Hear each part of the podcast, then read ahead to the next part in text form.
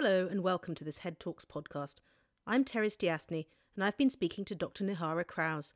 She's a consultant clinical psychologist who specialises in the mental health of children and young people. We're coming out of several months of lockdown and things are still uncertain. How have things been for you? How have you been keeping during these last few strange months? I have been adapting to uh, working digitally. So, in fact, I switched all my clinics to remote as soon as COVID struck, and I've been incredibly busy on that side. Part of the reason being that I also create health tech. And some of the health tech products that I had there for children and young people to use, um, of course, served a function over that period of time um, and also really enjoyed, I think, the opportunity to, you know, be at home, connect with family, um, and then start to kind of explore my local area um, a little bit more. I was walking every day, so generally adjusted to a new life, really. In your professional life, you deal a lot, particularly with young people, children, um, and their well-being. What have you seen as a result of these last few months in terms of the effect on young people's mental health? I think what's perhaps helpful to put this into context to think a little bit about what sort of trends were happening pre COVID 19, because they have, of course, had been impacted quite significantly. So, the trends that were there before were a rise in emotional disorders, in anxiety and depression, especially in young women between the ages of 17 and 19. Suicide was uh, a leading cause of death in young people, especially young men, and self harm as a way of showing distress in as many as one in six young people who already had an existing mental ill health uh, problem. And eating disorders were also showing a gradual rise, with perhaps a bit more of a skew towards more male males presenting with body image issues. So what I've noticed post COVID is really that all of these conditions have worsened. Very interestingly, immediately subsequent to the effect, people were very anxious, but they also, at some level, felt protected by the ability to take steps, whether it was about uh, taking steps to uh, be at home, um, not kind of come into direct contact uh, with the virus. And so there was a slight decrease in stress. But as the end of lockdowns happened, and subsequently to that, there's been a very steep rise in stress, distress, anxiety, uh, anger about the unpredictability of what's happening, and certain anxiety conditions, for example, obsessive compulsive disorder, has been directly affected. So that's increased quite significantly. Uh, conditions that are often triggered by loss and grief uh, such as depression uh, or an eating disorder, have been made worse. And one of the uh, clinical conditions that I think we all have to be prepared to deal with and face is a rise in post traumatic stress. Um, and that's partly because of the experience young, uh, that people have been through, but also as a result of increased domestic violence, family breakdown in families where um, you know lockdown hasn't worked that well uh, increased poverty, loss of jobs, and uh, a huge sense of isolation. And how much are those conditions affecting particularly the young more than the rest of us because we can obviously all understand a lot of those feelings and how they may tip over into more serious issues I think it's always much harder for younger people. It depends a little on their age, of course, and their developmental level and their cognitive understanding of things. So, certainly if you are younger, lower adolescent range, then one of the things that has been generated is an increased fear of illness and death and a sense, a heightened sense of vulnerability.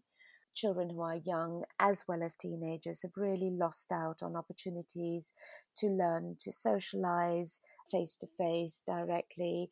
There's been an increase of worry in a lot of young people with regards perhaps being people who might pass on illness to vulnerable people in their family, whether that's parents or grandparents, for example. And I think in general, the loss of structure that young people have experienced in terms of loss of school, lack of future goals, has been particularly difficult for them.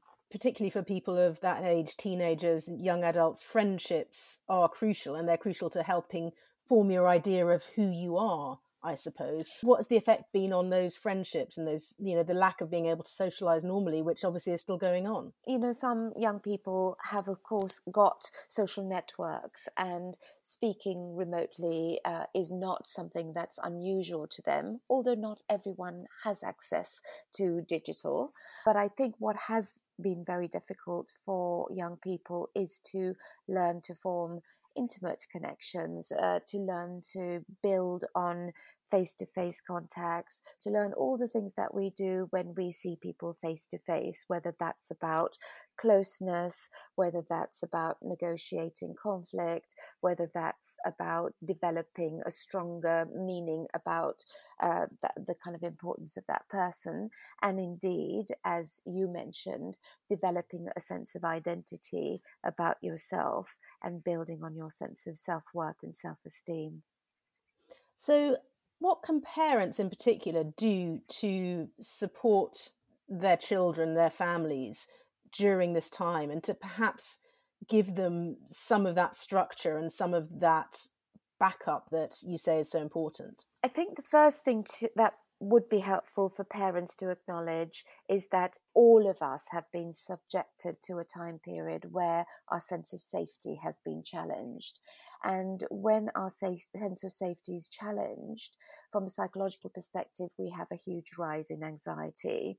And children and young people may show that anxiety differently to parents. So they might become more clingy, for example, they might go completely the other way and become more challenging in their behaviors. So, if parents can hold in mind that they are dealing with a population who are feeling quite anxious and think about how they might reduce that anxiety by providing a structure um, and that weaker structure helps with regards a sense of personal safety if they can start to think a little bit about some of the boundaries that may have lapsed over lockdown and subsequently. So, whether that's things around bedtime or access to digital, that would be very helpful to start to implement those again and to see that that might there might need to be a gradual implementation for children and young people to get back on track to encourage uh, social connection and, of course, uh, obviously keeping COVID 19 safety in mind, but to encourage the development and the formation of those friendship groups. If there have been family difficulties that children and young people have been more exposed to as a result of the pandemic, to have an open discussion and to be able to highlight what steps might be being taken to keep them safe would be helpful. Helping them get back into education. So, really starting to bring about that self discipline that comes through learning, having bits of homework to do, being able to think about recreating those goals. And for some children and young people who might find going back to school difficult, it might be that there were pre existing issues around attending school, for example, or friendships, being able to encourage them to face their worries about going back to school would also be helpful. Well, I was going to ask you, yes, about going back to school or going back to university, or obviously for many students, they'll be starting a new school or a new college course. But of course, all the rules are going to be different. It's not going to be what we were used to for anybody. What impact do you think that will have on young people? And how can we learn to cope with that perhaps all of us? I think that you know it, it will have impact because they will be going into a new situation and we know that adjusting to new creates a huge amount of stress. Even if it's good new it's difficult. So being prepared again to give them clear as clear guidelines as possible being able to provide them with opportunities to have a few more breaks perhaps than they might do focusing on their mental health and well-being making sure they're settled prior to perhaps engaging them in the whole task of being assessed uh, for education. So potentially deferring uh, any sorts of assessments or exams and helping them to get back into the structure of learning parents again to be able to get back into that discipline of the school run and supporting their children to face the challenges that they might encounter.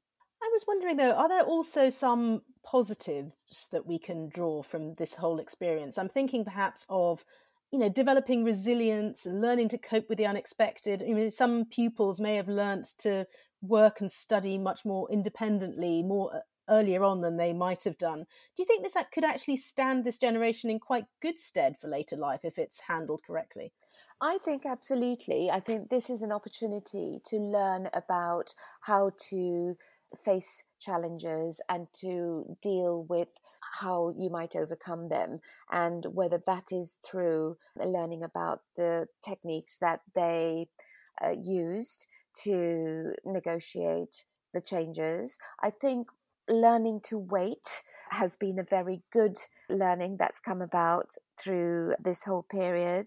Connecting with family and friends. It's been a bit like an extended Christmas for some people in terms of family games and family meals and enhancing that form of communication. Learning to think positively. So, being able to look at challenges, being able to problem solve, and to have a framework of how they might overcome that and recognize their own strengths. These are all things that will help young people to build resilience. And to do that, of course, we've also got to create what's called a resiliency framework, which is for the people around a young person to think about how they might help them to develop that. And that's through thinking all the way from having policies and procedures to having resources to support young people to do that. Because after all, I mean, these young people have lived through something that you know, none of us have ever really seen before. And if they can learn to take some lessons from that, you know, life is going to throw many things at them, but this is must be a very unusual one. Yes, and I think that that's that would be a good way to look at how we can help the impact of what's happened, help young people to overcome that, really. And so, finally, if you could give a few tips to young people and their families as to how to develop kind of good mental habits for the future, what are some of the things that you might tell your clients and people you speak to to do? I think at a very basic level, think a little bit about establishing good self care. And what we would mean about good self care would be thinking about making sure you sleep well and adequately, eat well, do some regular exercise, make sure that you have a balance between work and rest, help uh, kind of rethink some of your goals. They might be new goals, but think ahead and adjust to those. Um, and keep focusing on some of the positives that you have learned and that you might want to keep embedding into the future. It's very important to look after your emotions. It's not always easy for some people to share in their emotions, but certainly if things are getting you down, think about talking to somebody about it. It could be a friend, it could be a parent, it could be a trusted adult, it could be a professional, but it, it, there is help out there and there is help that works.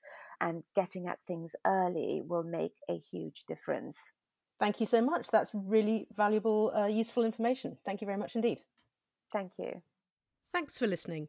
If you've enjoyed this podcast, please subscribe for more from Head Talks on any of the major podcast channels and do share with your friends.